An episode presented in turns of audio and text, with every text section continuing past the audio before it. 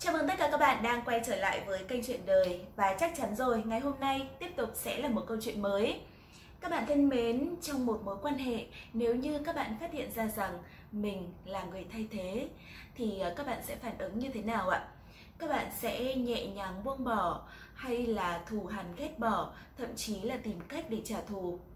Ờ, chắc chắn là mỗi người sẽ có một cách phản ứng khác nhau ngay sau khi rơi vào trường hợp đó. Thế nhưng có một điều mà mình rất muốn nói với các bạn rằng tình yêu là một điều gì đó rất tuyệt vời và dù cho trong bất cứ hoàn cảnh nào đi chăng nữa thì cũng đừng biến tình yêu trở thành tiêu cực. Và hãy lắng nghe câu chuyện của ngày hôm nay.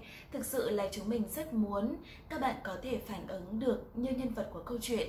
Như thế thì các bạn sẽ cảm thấy mình rất nhẹ nhõm, uh, mình uh, sẽ không bị quá đau khổ hay là uh, dằn vặt uh, và nghĩ tới những chuyện tiêu cực và hãy lắng nghe câu chuyện các bạn nhé. Câu chuyện có tựa đề Người thay thế.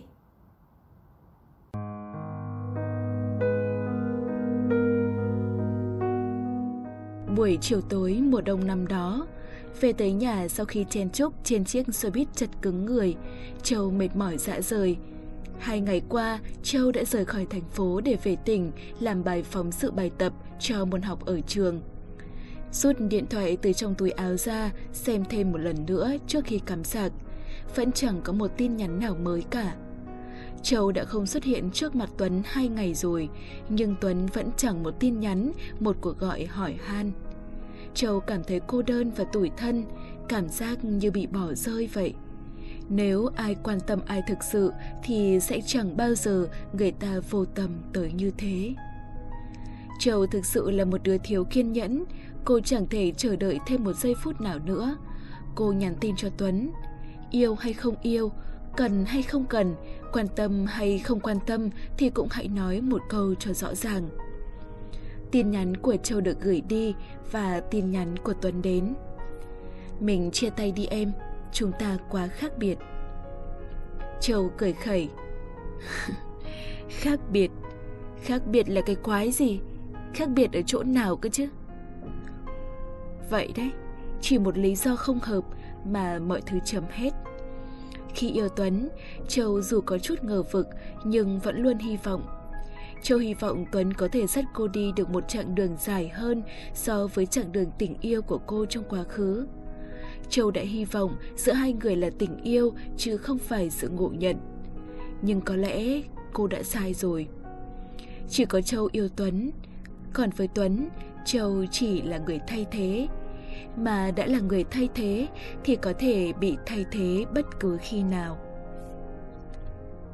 Châu giờ đây chẳng thể trách ai cả, kể cả Tuấn, vì Châu là người đã lựa chọn đâm đầu cho dù trong lòng có chút ngờ vực. Tình yêu vốn là như vậy, dù biết đó là cái bẫy nhưng vẫn cứ cam tâm lọt vào, để rồi khi thoát ra được khỏi cái bẫy đó thì người cũng toàn những vết thương. Châu quen Tuấn ngay tại khu nhà trọ cô đang ở. Tuấn đẹp trai, cao giáo, đậm phong cách của một chàng bad boy. Hồi Châu mới tới, Tuấn rất hay bắt chuyện để gây sự chú ý, thỉnh thoảng còn tặng những món quà nho nhỏ xinh xinh hoặc rủ Châu đi xem bóng đá. Châu vẫn biết rằng kiểu con trai như Tuấn thì thường sẽ khó giữ, nhưng mà thực sự con gái vẫn bị thu hút bởi bad boy. Hồi đó nghe mọi người trong xóm kể rằng Tuấn vừa chia tay cô bạn gái yêu 2 năm được 3 tháng. Mà chia tay xong thì chẳng ai thấy Tuấn buồn lấy một ngày nào. Vẫn cứ phong cách đó, thậm chí còn vui vẻ và sống sôi nổi hơn cả trước. Thế rồi khi Châu xuất hiện, Tuấn dành nhiều sự chú ý cho Châu, luôn chủ động mọi thứ khi đối diện với Châu. Một lần Châu đi cùng với Tuấn, có người còn nhận nhầm Châu là bạn gái cũ của Tuấn. Lúc đó Châu mới biết mình có nét giống với cô gái ấy. Tuấn theo đuổi Châu thêm nửa năm, thế rồi Châu cũng đồng ý làm bạn gái của Tuấn. Châu đã từng hỏi Tuấn về người cũ, nhưng Tuấn luôn bảo rằng cái gì đã cũ thì có thể cho qua, đừng bao giờ nghĩ tới. Tuấn trân trọng hiện tại. Châu cũng lo lắng, nhưng vì tôn trọng Tuấn nên cô không hỏi thêm. Châu cũng tự tin là có thể khiến cho Tuấn yêu cô chứ không phải quen cô chỉ vì giống người cũ. Thế rồi bất chợt một ngày, Châu thấy tên người cũ xuất hiện trong lịch sử cuộc gọi của Tuấn. Không chỉ một lần mà rất nhiều lần. Rồi sau đó, có người bạn cùng xóm thấy Tuấn đứng nói chuyện rất lâu với một cô gái ở cổng trường. Rồi sau đó nữa, Tuấn có sự thay đổi trong cách cư xử với Châu. Châu lờ mờ nhận ra điều gì đó, nhưng Châu cũng không hỏi. Châu đi tỉnh hai ngày để làm phóng sự, không báo cho Tuấn. Và rồi trong hai ngày đó, Tuấn cũng không hỏi một lời. Để rồi sau đó, Châu nhắn tin cho Tuấn và nhận được lời chia tay với hai từ khác biệt. Thật sự là chẳng biết khác biệt ở đâu. Chưa từng một lần hai người nói tới sự khác biệt trong tính cách hay cuộc sống của nhau. Tuấn dần dần rời xa khỏi Châu, không một lời giải thích, để rồi kết thúc bằng hai chữ khác biệt. Thật quá đau lòng mà. Châu đoán chắc là tới 90% Tuấn đã quay lại với người cũ. Nghe mọi người kể, Tuấn yêu cô ấy lắm, nhưng vì tính cách cô ấy quá cứng rắn và ngang bướng nên họ cãi nhau suốt. Hai năm qua cũng đã không ít lần chia tay nhưng rồi vẫn quay lại. Chỉ cần cô ấy chủ động trước thì Tuấn không bao giờ có thể từ chối được. Thôi, phải buông tay thôi, Châu đâu còn sự lựa chọn nào khác.